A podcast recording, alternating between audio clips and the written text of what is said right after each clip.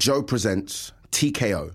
Right, welcome to TKO. Uh, Carl and I have come to Manchester this week for uh, a special exclusive. Very pleased to welcome to the show Josh Taylor and Ben Davison. How are we doing, boys? Good, thanks you. Yeah, we're good. We're good. Thanks for joining us. Um, no prizes for guessing what this is about. We're announcing the new partnership that you guys have formed.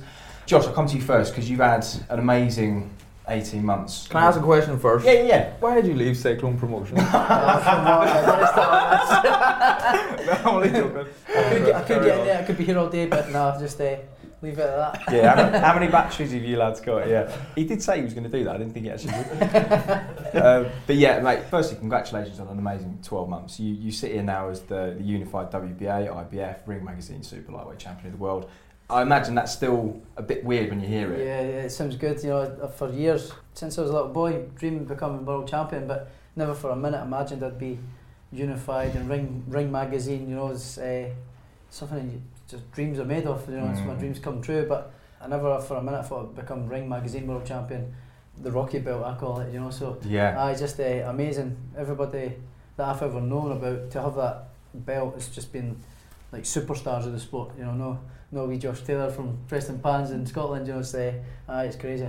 Yeah, everyone got to start somewhere there, haven't they? You've had obviously documented things that have happened outside the ring. Obviously, you announced you split with the McGuigan's camp, but the show has to go on, and obviously you have responsibilities as a multiple belt holder. One of them being your mandatory challenges, and the IBF and the Tourists are notoriously strict on those. Yeah. You've been ordered by the IBF already to, to kind of defend. I think so. There was Yeah. pressure on you, Yeah. regardless of, of the split, to actually find a, a trainer.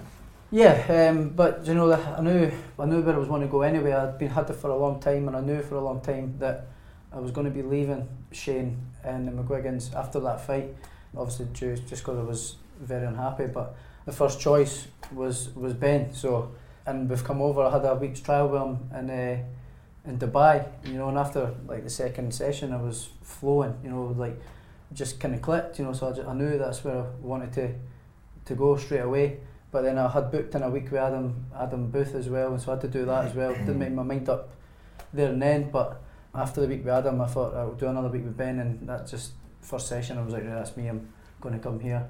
I just think um, the style just gel, you know, because obviously he trains Billy Joe as well, and I like his style, Mm. his speed and combinations and, and footwork, you know. So I thought it would have been a, a good matchup, and it's. Uh, I feel comfortable and I'm excited for the what the future holds. I was glad you went with Ben as well because I knew there was a, a debate as to where you were going to go. I knew you were doing a wee session with, with Adam Booth for a trial with Adam Mhm. Booth as well.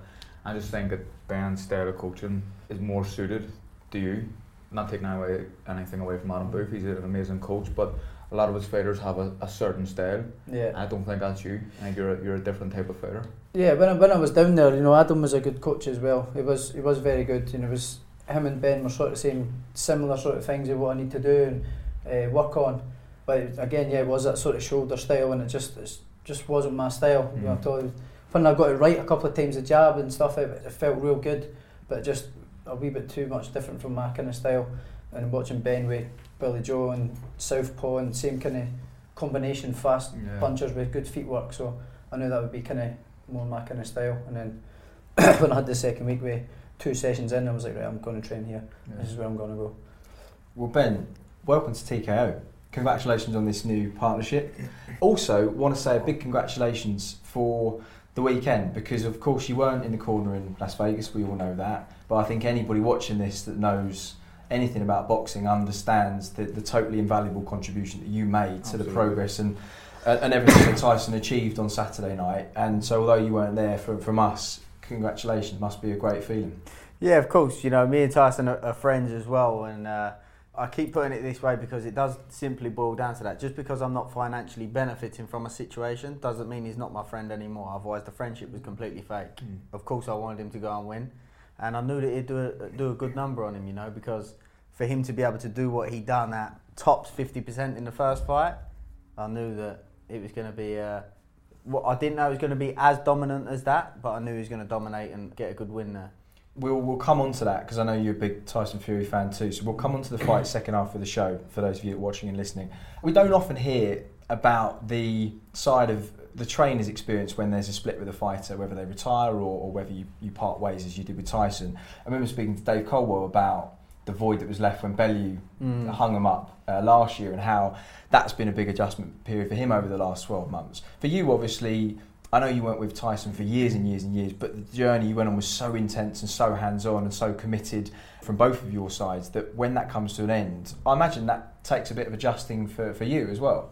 Yeah, of course. You know, it was it was a twenty four seven job, literally 24/7, 365 days of the year. So it took up a, all my time in the last couple of years, and um, but I knew that I was working again with Billy Joe, and I'd been contacted about the Josh situation as well. And it was actually, although it wasn't nice to part ways with Tyson, it was nice to have a little bit of time to myself over the Christmas Mm. period as well because for the last three years, Christmases, birthdays, all of that, I've always been away. So it was nice to have a little bit of time to myself as well. Mm. Carl, you, you know yourself, you're in a similar situation to Josh, where you've left the trainer, but you're at the peak of your career. So you can't, you know, we see prospects changing coaches in the early stages of their careers, trying to work out what's best for them. But at this stage of your career, when you're changing trainers, there's very little margin for error because you're essentially Mm. going into big fight after big fight. There's no real easy ones from from this point.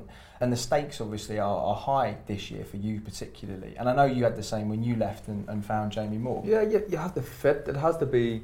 It has to be someone that you work well with and you agree with their methods and their approach to fighting and, and the approach they take to fights and training camps and everything else, and even just life as well. So I had a few trainers in mind when I when I joined Jamie Moore when I left the McGuigan. Sorry, Jamie was the first one that I went with, and I just felt a real click. And, and something I didn't do that Josh done was he went to somewhere else.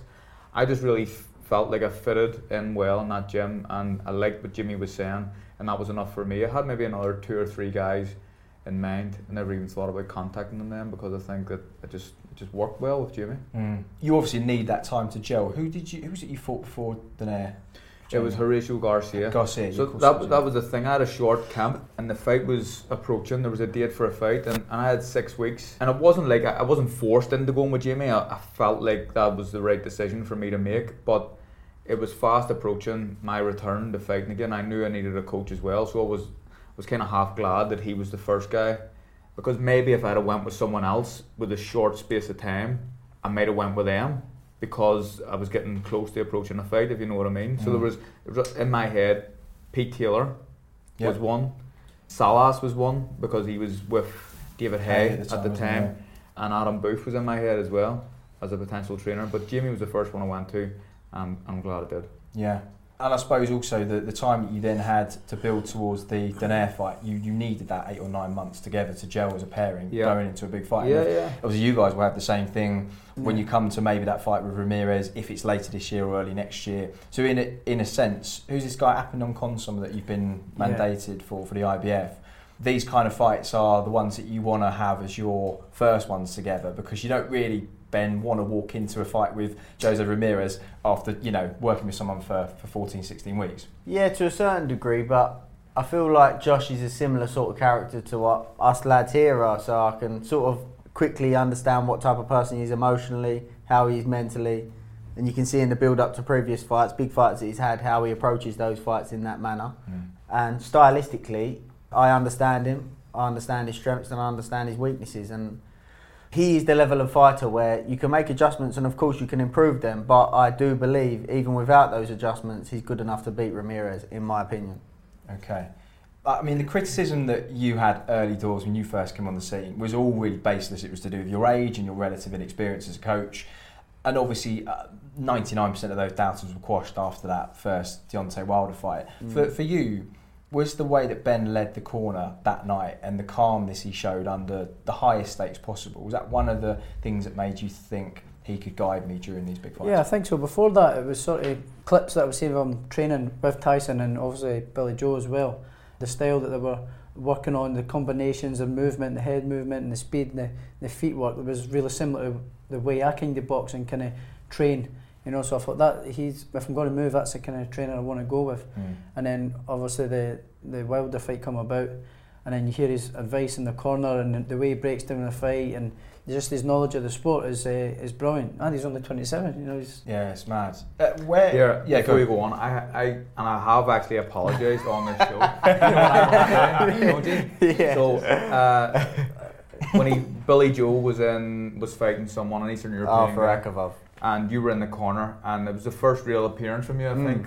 And I remember thinking it was a bad performance from Billy Joe, but I remember thinking there's no fucking urgency in the corner.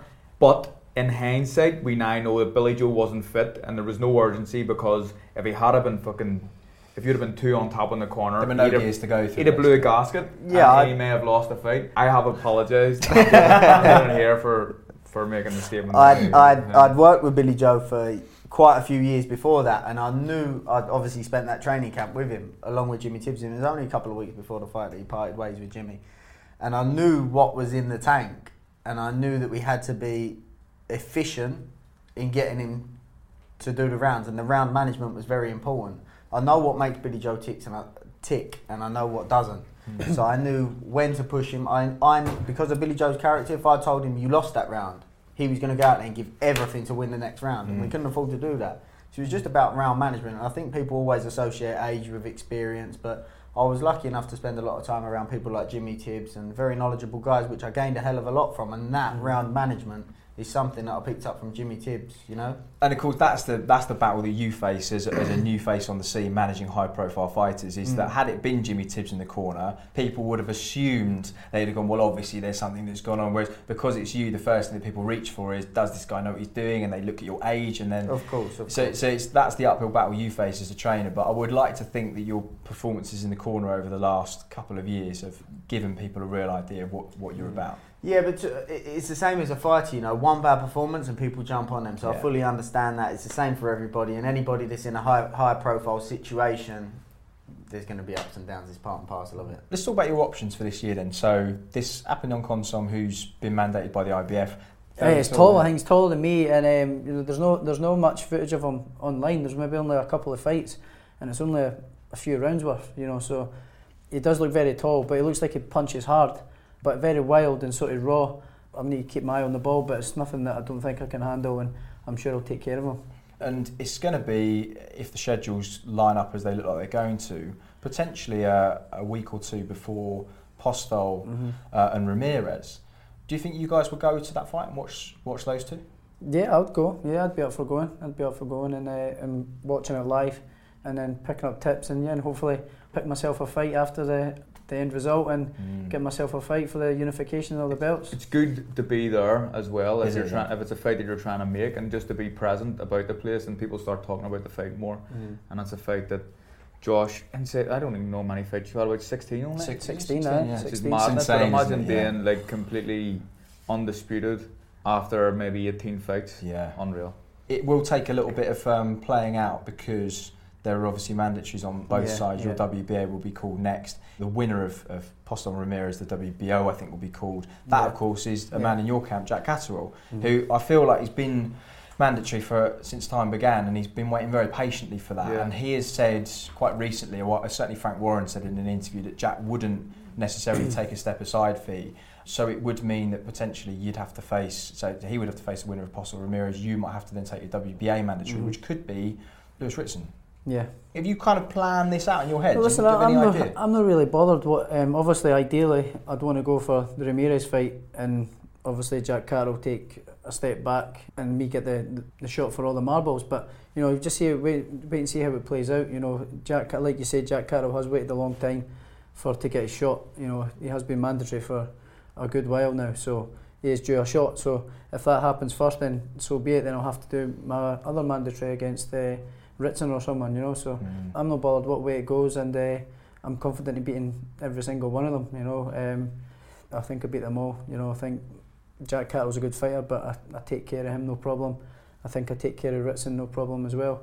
And I think I take care of Ramirez. So and I've mm. already beaten Postal, so yeah, yeah I, feel, I feel like I feel like I'm the man at the division, and uh, I'm confident in beating anybody.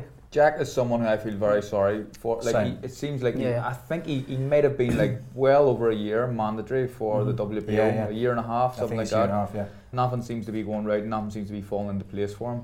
Very good fighter. And one thing I will say about Jack is something that annoys me a little bit. About it doesn't annoy me about him, but what I see in the gym, I haven't seen on a fight night yet. I used to hang about and watch this guy sparring because he was the best to watch. I do the exact same for Catterall in the gym. I love watching him sparring, but he hasn't went through them gears yet. Maybe it takes the right fighter to make him have to dig in deep and, and do that, but I feel a wee bit sorry for him, the situation he's, he's been in, waiting so long to, Mm. to get a shot. Well, fingers crossed he gets some opportunity at some point this year would be would be good to see. Um, another man who's chucked his hat in the in the ring yesterday, Ben was Mikey Garcia, who we think will be back down at 140. Said he would love to come over to the UK. um, he said he loves the sort of look of the UK fight atmosphere, and he knows he's got some fans here. And he said if the opportunity to fight Josh was was on the table, he would love that. As a trainer, you have got a lot to start, to, a lot of homework to start doing, haven't you? Yeah, but I don't want to shoot it down so we haven't got a conversation. But it's one fight at a time, you know. So we're focusing on Khongsong, and anything after that, we'll deal with it when it comes. Fair enough.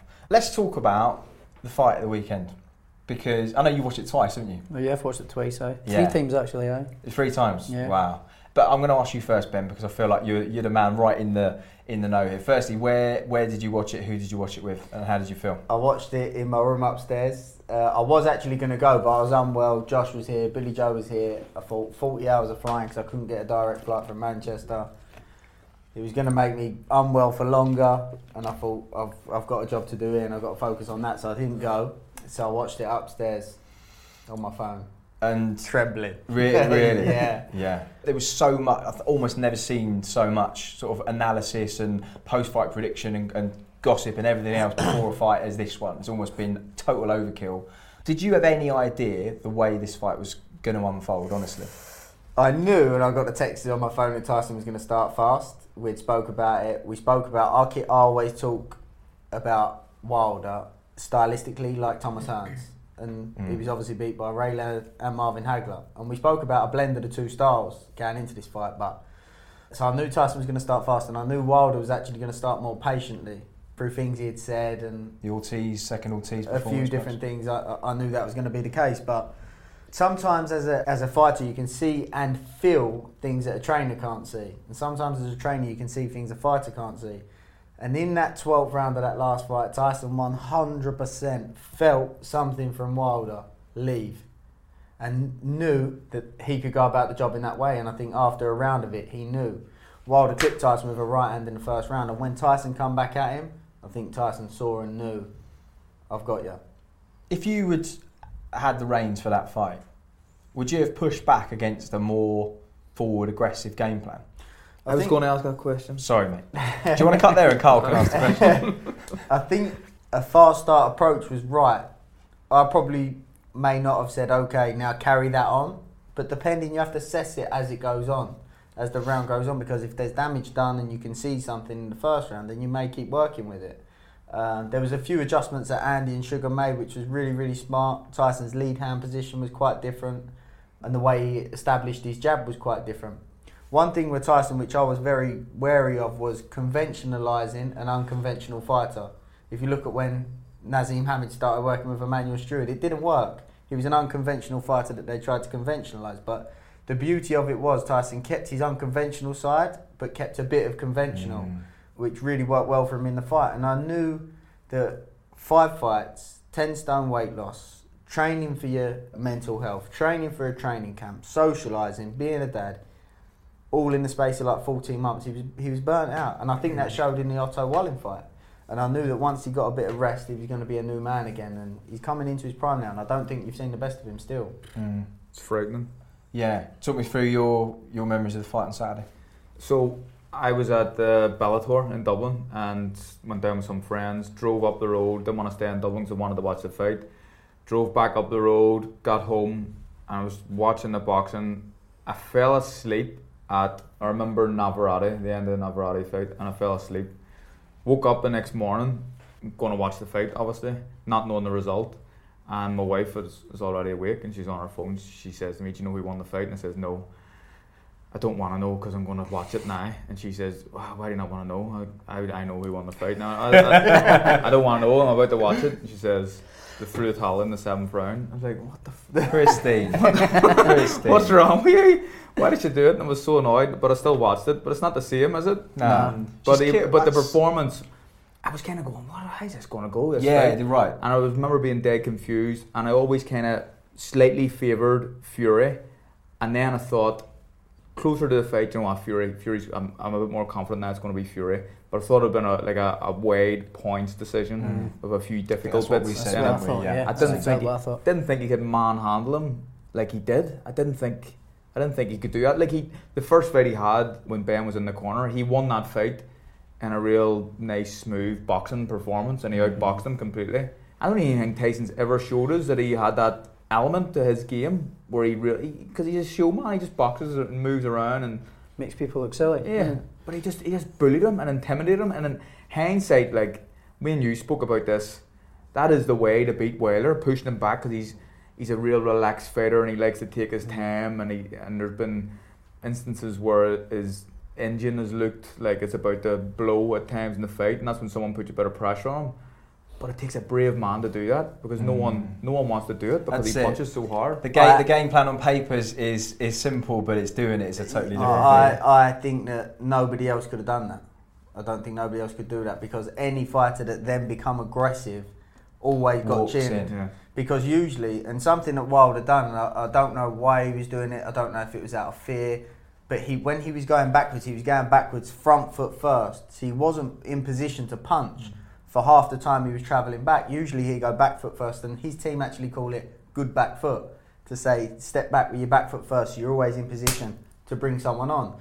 But that was the the unconventional feinting, throwing Wilder's timing off was working. The way that Tyson would come in with an attack, switch from orthodox to southpaw to carry on an attack. Mm. Those things that he kept but also gained was important. But I do think that for Tyson to be able to approach the fight in that manner, I feel like the fight, the first fight, and the ending of the fight, and how Tyson started to dominate in the last few rounds was a huge factor. I felt like this fight was round f- round one was round thirteen. Talking about the feinting for such a big man, he's probably he's probably the best feinter in boxing. Yeah. Yeah, agreed. Yeah. Really fast twitch. You know what I mean? Like, yeah. Like triple, double, and triple Yeah. feints Yeah. too. for the look of him and the body shape of him, Mm. his I fast twitch and actually- his feet work is, is amazing. Do you remember the first press conference they done in London? And Tyson said, "Get up, I want to feel the power. Get up, I want to feel the power." When he stood up, Tyson fainted him, and I knew Wilder pulled his chin back, and straight away I thought, That's your reflex. "Yeah, I thought that is your natural reaction to a feint. You'll pull your chin back, Wow. and you're not going to gain any power when your chin stood right up in the air in a shot." He's got such a And high I knew that that was going to be yeah. effective for Tyson throughout that fight. Crazy.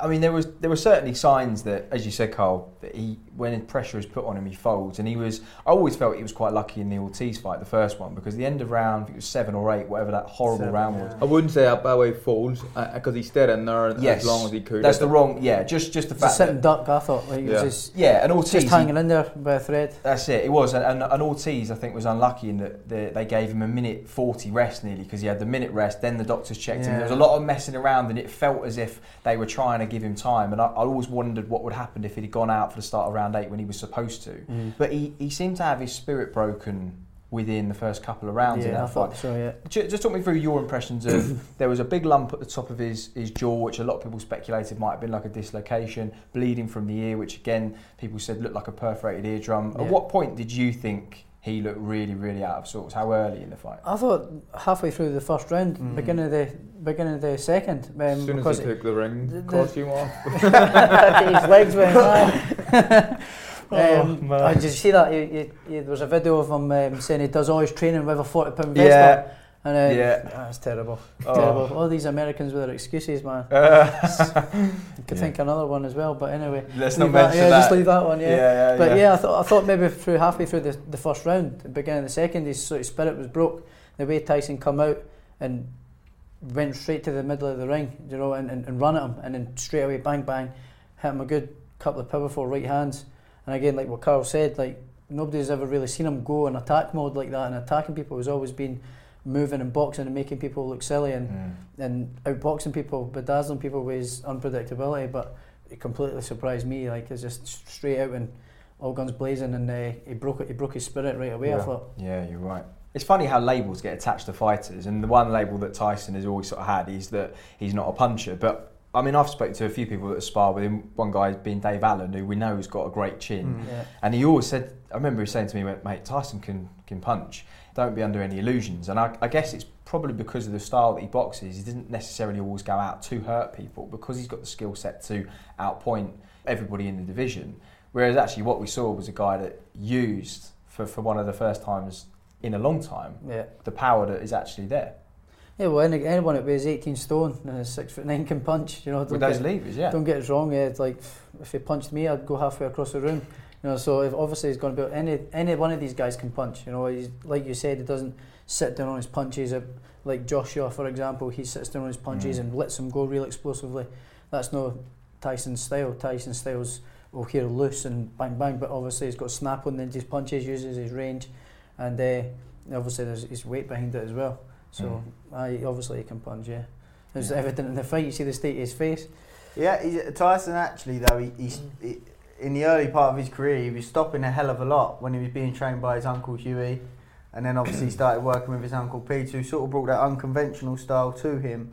But I think when he was training with his uncle Hughie, it was always sort of at a mid distance, and there was a few times Tyson took a few shots back, and I think that's why Peter then made the adjustment to his style. What he got right on on Saturday was when he was committing with his shots, he was smothering, not allowing an opportunity to be countered back, and then using his physical size and physical advantages to manhandle Wilder, which was a good smart adaptation. There was obviously all that commotion in the corner in the seventh with, with Mark Breland and the towel and the criticism and everything like that. But do you feel? I mean, Wilder has always had a track record of losing quite a considerable number of rounds against opponents and then pulling the trigger and the fight's over.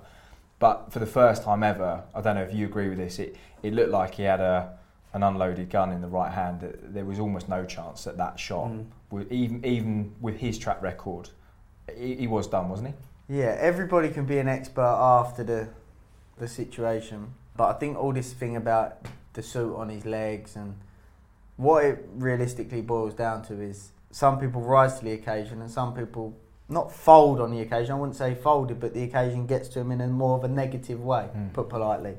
I actually was speaking to somebody before, and I, we know that Tyson rises to the occasion. We've seen it. There's no question of that. But we've not seen Wilder do that yet. Yes, he landed a shot in the 12th round when Tyson was in the position he was after dominating for people say 10 rounds, but it wasn't realistically. Out of the 12 rounds, he probably took a minute, a minute and a half of the 12 rounds. And I knew that Tyson rose to the occasion. I don't think Wilder did. I think the occasion got to him. I think, Ty, like I say, when he hit Tyson with the first right and Tyson went back at him, I think that, like Josh was saying, f- halfway through the first round was the moment where he was like, This is Can round we thirteen. this? Yeah, Yeah. can say what you want. yeah, yeah. yeah. So, fuck. Question to you guys: If you're Deontay Wilder, you've got another twenty odd days from from now to trigger that rematch clause. They're saying they're going to, but would you want to if you were him and that had happened to you on Saturday? Me personally, uh, well, You love yeah, it. I You would love a take, yeah, scrap. yeah, I would take it, yeah, but think about it, he's not really going to get that kind of money anywhere else now.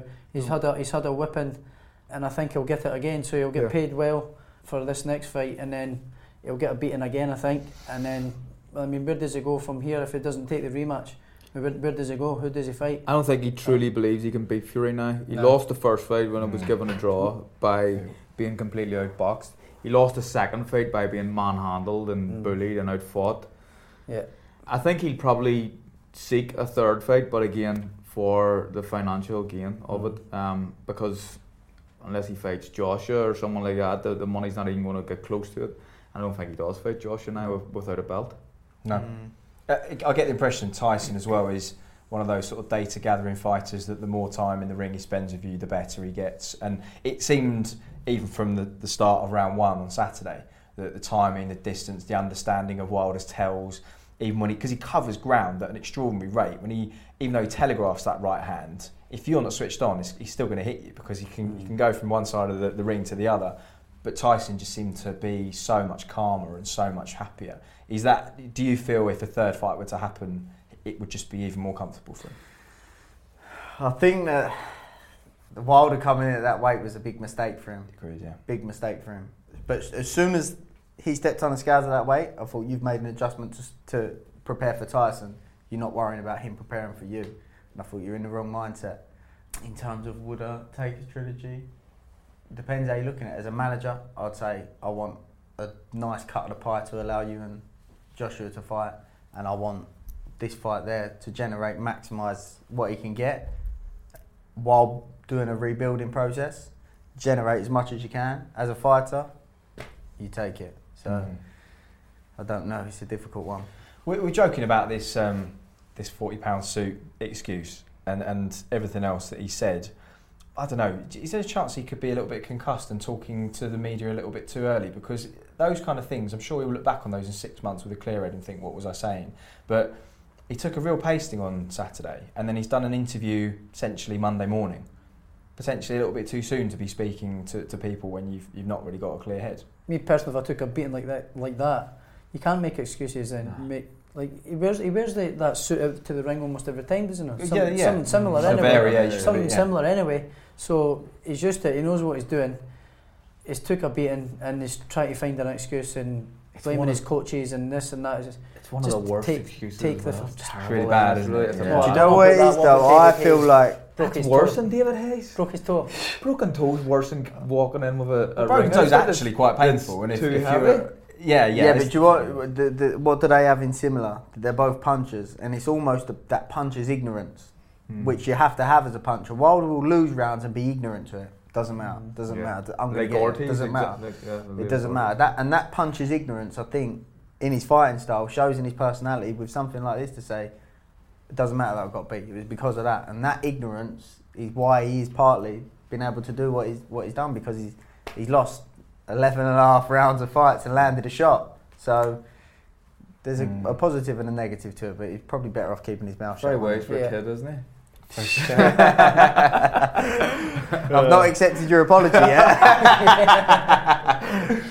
Talk, talk to me just uh, from a trainer's point of view about this, the, the riff with uh, with Mark Breland and, and that sort of comment. I mean, they've been together since the beginning, and Breland has, has sort of taught him everything he knows. at 34 as well, very hard to make adjustments at that age when you've been taught one style your whole life. Mm. Could that potentially be a huge mistake, or do you think maybe it could be the best thing that's, that's happened to him, making a change?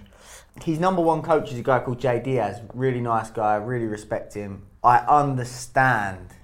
He's the one that's come out and said, "I told him not to throw it in. You shouldn't have thrown it in," and sort of jumped on that bandwagon. I understand the element of he's a puncher. He's always got a chance, but there is also the side of when's enough enough. Aye. Uh, and I do agree with the decision for the towel to go in. I think Kenny Bayless was going to stop it anyway. Could have went on earlier, even. Yeah, I do. I do think that, but I do understand where Jay Deas is coming from in terms of he's always in a fight because of that power. Mark, having been a fighter at that level, I think he's got a little bit more of a, an understanding of what he's going through. I do agree with that decision, but I have got respect for Jay Deas, who has worked with Wilder from day one as well. Yeah. So, will a change be good for him? You never know, you know. Like I said, Tyson's had more trainers than I've had at dinners for his professional Mm. career, you know. It's, it's hard to say. An argument you can make is, and I, it's an argument that I hate um, regarding Deas, is he's someone. Breland's been in there and he's fought at the high level. He's an Olympic gold medalist Yeah. and he's took a punch in the mouth. I don't think Deas had a boxing career. Did he box professionally? I don't he know. box as an amateur I- even? I'm not It could- you could get that old argument. "Eh, What does he know? He's never took a punch in the mouth, which is a terrible argument. But in this Mm. case, him saying that I, the towel shouldn't have come in, it just doesn't sit right with It's me. bit scary He- given yeah. how fucked Wilder was with respect. Yeah, he he was- really was in the corner. I, I thought it was the right decision. Like Carl said, I thought it was maybe maybe a, a round too late Mm. because he was just going round the, the ring on his last legs. You know, like There was a point where he put his he put his head on the Yeah. Breland's chest, like sitting on his seat, Yeah. and That was actually Jay. He put Just his head flagging on. it. Oh, Felt was like it? if it was it- actually Jay if who was cleaning Tyson his had lip hit him, even just towel with in a shot, what leaving an off balance shot, he'd went over again Yeah. because he was so exhausted and hurt and bleeding from all angles. You know, so I definitely think it was the right decision. If not a wee bit too late, actually. And the, the, the other thing people are bringing up about the perforated ear and losing balance and stuff. I perforate my eardrum every single training camp. Both ears, my ears go every single camp that I'm in, and most fights as well. my balance has never been affected, and I'm not saying that won't affect other people's balance, and their balance may be affected. But Tyson Fury done that to him. You know, he, he got a punch in Right, the ear yeah. off the other guy, and that's why his eardrum perforated. this is boxing. Yeah, it's like moaning about it's like Scott Quigg with a broken jaw. It's like, well, your punch broke the jaw, so Yeah. you can't. Or Mm. Kell Brook in Golovkin, what happened if he didn't break his orbital? Yeah, well, he know. did. Yeah. He- with a left hook, he did. Yeah. Yeah. You're sat upstairs watching that, and that towel does come in. Talk me through what happened in your in your room. I was very anxious watching it, so it was sort of like a relief. Obviously, it was a relief. But Tyson was dominating as well. But that's still that sense of, like we were saying, Wilder's got that danger where one shot can literally change a fight. So the moment the towel went in, it was like, Yeah. thank God. And obviously, I was very over the moon for him. And um, I know that everybody will be bombarding him, so I've left him for a few days, and I spoke to him last night. You, you had a chat with him last I had night. a chat with him last night. Yeah. Talk to me about that. What did you talk about? Yeah, first of all, I messaged some of the guys that have been with him. Just I wanted to see where he was at because it'll never happen. I, I believe it'll never happen. But we obviously know what happened after Klitschko. So my first thing was to the guys that was around him.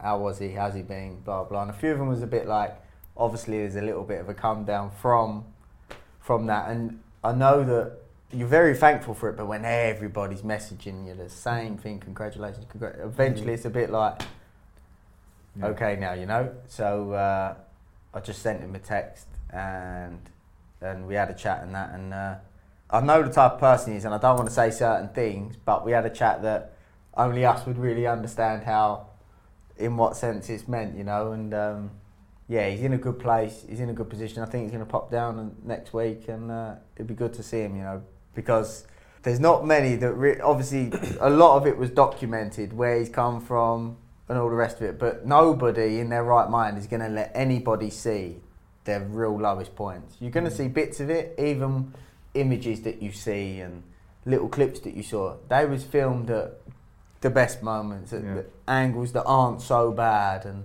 you know obviously the condition mentally physically emotional emotionally that he was in myself and his family know what that position was. So to see now is, you know, I, I said to him, it's, it's an emotional thing to, to thinking about it, to see it. And then that saying that, his brother walked into the restaurant as well. So uh, it was good to, to, to see some of the boys and to speak to him and that. So is there any part of you, e- even a small part, that just regrets not being able to be there and just close that final chapter with all the work that you did together, or do you just have kind of happiness for, for Tyson? I'm always under this belief as a, as a trainer that the journey's the fighters and we're a part of it. I don't look at it, and I understand somebody actually said to me, which I understand to a degree, I bet you want him to get beat. And I was like, why on earth would I want him to get beat? Some people would. I do mm. understand that some people would. But I said, look, I've got many, many years in this sport, many years. He's got one career if he was to take one loss, how that would affect him for the rest of his life. As a coach, if you take one loss, it's not going to make you, it's not going to break you. I understand that. One win, one loss isn't going to make you and break you. But I look at it from a fighter's point of view and, and, and with that emotion, you know, one win or one loss can make you or break you as a fighter. And I'm not that type of person. I want him to have the most success that he can have. And to see him do that, yes, I was a part of it. But how many other people were? His family was. His uncle Hughie was. His uncle Peter was. Uh, his amateur coach was. Sparring partners. Loads of people play a part for a fighter, but it is about the fighter ultimately. So I would have liked to been there, but it's worked out for the best for him, and that is the most important thing. I love that honesty as well. Like, and it's not you can tell just sitting here. None of it's scripted or anything. You're just speaking from the heart, and and obviously you've Fury is your friend, and you've you've came a long way. And, and I think that me and Chris were kind of talking about this. Like, you should be congratulated alongside everyone else. Obviously, Fury is the man. He won the Mm. fight, but Mm. there's been people who have played massive roles in in getting him to become, in my opinion, right now the number one heavyweight in the planet. And you, you were a huge part of that. No, I appreciate that. Thank you. And uh, I have got to say, I've had a hell of a response from the boxing world in, in that constantly. Lots of nice messages and that, and I do understand that. But I am a part of it. Tyson is Tyson Fury. and now you two have got a, a journey ahead together as well. Hopefully, long That's and successful. It, aye, hopefully, long and prosperous. Aye. Um, I'm, at the, I'm at the top of the hill now. It's my job and Ben's job now to keep me at the top until, hopefully, until I retire. You know, obviously, my ambitions is to retire undefeated, but you know how many fighters do that? Not many, but that's a big goal. Why not? You know, you got to dream big and go for it. So that's what I want to do. I've got the talent, I've got the mentality. I just need to. Um, carry it out. You know, it's harder said than done. Like you know, but um, easier said than done. sorry, but um, I believe that I can I can beat any fighter that's in the opposite corner. So It's easy saying it now, but I've been singing this lad's praises since the first day I seen him in the gym, and I, I kind of knew him from the amateurs and knew what he could do. But when I started to see him sparring and how he went about his work and even fighting, and y- your debut was on in Texas, Yeah, wasn't Texas, it? When I aye. fought out there, and an amazing performance against a good fighter, a Oh, guy who l- probably looked after might win like a Commonwealth or British title, and this guy's fighting him on his debut, and you knocked him out in the third round, did you? second, Archie third Wee round, or aye. something, Yeah, was it? Archie not, not, Yeah. not a bad fighter at all, but um, to be fighting on your debut. But I, I've been, I've like, it's easy in hindsight saying it. I've always said this guy could be a superstar, but I have like one of these ones. Boxing is like when I train and I'm finished, I like to be forget about it for a while and go and chill out and watch TV or whatever. But when this lad was sparring, I always made sure I was hanging about, and I felt like I was even watching things and picking things up from him as a world champion when he was a two or three fight novice. That's good. Ooh, friends. Appreciate that, mate. Uh, honestly. take it Honestly. fuck Yeah, off. fuck Fuck you. Go ahead. Kids. So let's just quickly get some opinions on the potential fight between Tyson Fury and Anthony Joshua.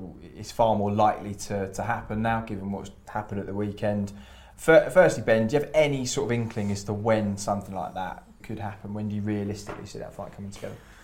No, is the honest answer. It's hard to say. We're all in the same boat, wondering whether Wilder will decide to take this trilogy. If he doesn't, will that fight be able to be made right away?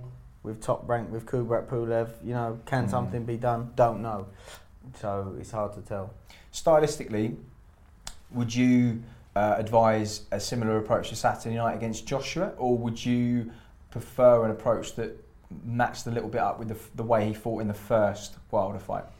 It would depend on, you know, the first round because Joshua's shown to to be able to adapt his style as well now. So it'd be interesting to see what approach he took. So I think the first round would take a round to to see what both guys are coming with the approach because Joshua's shown the ability to be able to be balanced and move and punch, which he hadn't shown before. Before he was have to plant his feet, throw his punches, move his feet. Tyson's versatility is something that we've always spoke about, but something that a lot of people haven't seen. I remember when I when I first started working with him and I was trying to see what strengths he has and what weaknesses he has. I used to give him limits to his sparring. Say you're only allowed this punch. You're only allowed to box in this area of the ring. You've got to box at this distance. You're only allowed this shot selection, or you're only allowed to do this, just to see where his strengths and weaknesses lie. And he was able to do everything against good quality sparring partners. So I think, depending on how Joshua approached the fight, would depend on what tactics Tyson brought to the to the table. I think he would prepare for a blend of the two. But like I say, versatility, I just can't see any heavyweight beating him. And I sound like I'm always going against Joshua. I'm not. I'm not at all. I think he's a very, very, very good fighter. But stylistically, he's right for Tyson. Yeah. Mm, yeah. Mm. Showed a lot of improvements in that second Andy Ruiz fight, Joshua. But Yeah. would you need to see more from him? Do you think? A little bit more, yeah. Um, for me, it's, again, I thought it was a great performance against Andy Ruiz. He showed the different side to what he has previously, like what Mm. Ben said, moving his feet and like staying round and outside and dancing. I didn't think he would be able to keep that up for 12 rounds, but he did. You know, he did it. He kept nice and tight and, and moved his feet. You know, um, I just think against Tyson, moving his feet too much like that, it's kind of effortless for Tyson to adapt and change his style on the go. You know, it seemed like with Joshua there, it was kind of more programmed that that's the that was the plan A and that was sticking to it at all costs. But having said that, against Tyson, if they get in close, I do believe J- Joshua's very good eh, up close. You know, with the tight and compact punches and explosive power. So if it gets up close, Joshua could catch him and drop him and whatever. I, But th- I think what Ben made a very fair point about being able to judge the approach after a round. Yeah. And there's not many fighters that you could say that to. Mm. Like most fighters go in with a game plan Yeah. and maybe plan B. Everyone talks about plan B, but a lot of time there isn't a plan B. No. But Fury is someone who could have plan Z. You know, Mm. he's like whatever you tell him to do, he would be able to do it because he's an all. He's got everything, a little bit of everything. Yeah. Um, I think it was Zab Judah talking about sparring Floyd Mayweather, and he said I sparred him for ten years, and he was never ever the same Yeah. in the ring. Every time I got in with him, it was like he was like an octopus. Tyson sh- Tyson showed that actually in the Otto Wallin fight. I'd said to Tyson, I know that he's going to come out and try to start fast, just to try and prove to himself that I belong at this level, to convince himself more than anything. but I also knew from fights that I'd watched that he, he wasn't going to do the rounds as well as an experienced campaigner like Tyson was going to be able to do. So I sort of spoke to Tyson about nullifying him, and then sort of put taking it to him more and more as the, as the rounds went on. And Tyson in the second round landed a good shot, third round landed a couple of good shots, then got cut. And obviously against the southpaw, when your right eye's cut, to remain at distance is a little bit dangerous because it's your vision on this side with their backhand is susceptible. But it was also to get close, you was risking the cut worsening. But at the right time, when the right time was to close the gap and take that risk and, and close that gap, he showed that he's able to do that as well. Um, and actually, in the changing room, I sort of had a feeling that in his warm up, he was gassy in the in the change room, and I was asking him to box, and I knew he wasn't right in the change room. So I actually adapted the warm up to start working at mid to short range, and for him to be able to make that adaptation at that point to go right, this is how it's going to be. not many could do that. So- Not many lot. can do that. Not many can do that. Josh made the point there about you know if, if that fight was to take place in short to mid, it might play into um, to, to Joshua's hands a bit more. Um, age, this is the one sort of thing that we've spoken about before with with Donaire specifically. A fighter that punches hard doesn't necessarily mean that's a strong fighter, and there's a big difference there. Yeah. AJ is a physically very, very strong fighter. And I remember Rob McCracken saying the only fighter that I never see Joe Joyce able to push back is AJ. So just physically a beast. Do you think AJ would prefer that fight sort of short to mid cut? Yeah, AJ would. Mm. I think. That's- well, I think that's I think that's game. that's his that's Yeah. his game. Yes, middle distance more than short to mid. Mm. Um, I think would suit. I don't know really because again, just like what we were saying, Fury can do a bit of both, but I think that's where AJ has the biggest chance. No. Fury could go on the back foot and, and bamboozle AJ um, and, and outbox him. I think if Fury's on it, there isn't a a heavyweight. The only other heavyweight, he's beat Wilder. The only other guy that has a chance is AJ. But if Fury's on it, I don't even think it's uh, it's that close a fight. But I think it just depends on, on how how he fights him. The longer a fight like that goes on, the more data Tyson has, the better he gets. Therefore, AJ's chance is probably best first half of the fight. Would you say? I'd say I'd probably say I'd first say half. pro- uh, probably the first half. I'd say yeah. You just never know with the heavyweights, you know. But like, well, when was it he put Vlad down? Was it Klitschko, I was sixth round? pretty- Was it the sixth round? It was it was late. Four, wasn't it? Fifth, fourth, wasn't he it, got think? put in the yeah, and then he Put got put down the in sixth, sixth, yeah. and then he put Klitschko away in the eleventh. Yeah. Well, see, I well, think yeah. Yeah, well, there you go. So it doesn't matter, really matter with the heavyweights. It can be no. over at any time. But um, I just believe that Fury would just outbox him. Um, I just think he's got more variety to him. You know, it's just um, when it comes to a boxing match, I don't think there's anybody that can match Fury in, in terms of boxing. I'll tell you what, if, if we thought that they'd done Wilder Fury to death with the analysis, wait till Fury Joshua, right?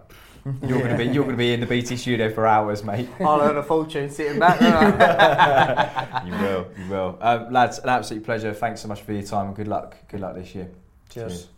All right, uh, episode of TKO done and dusted. Many thanks to Ben Davison and Josh Taylor and of course Carl. Uh, thank you at home for watching as well. We'll see you as always in seven days' time. You've been listening to TKO on Joe.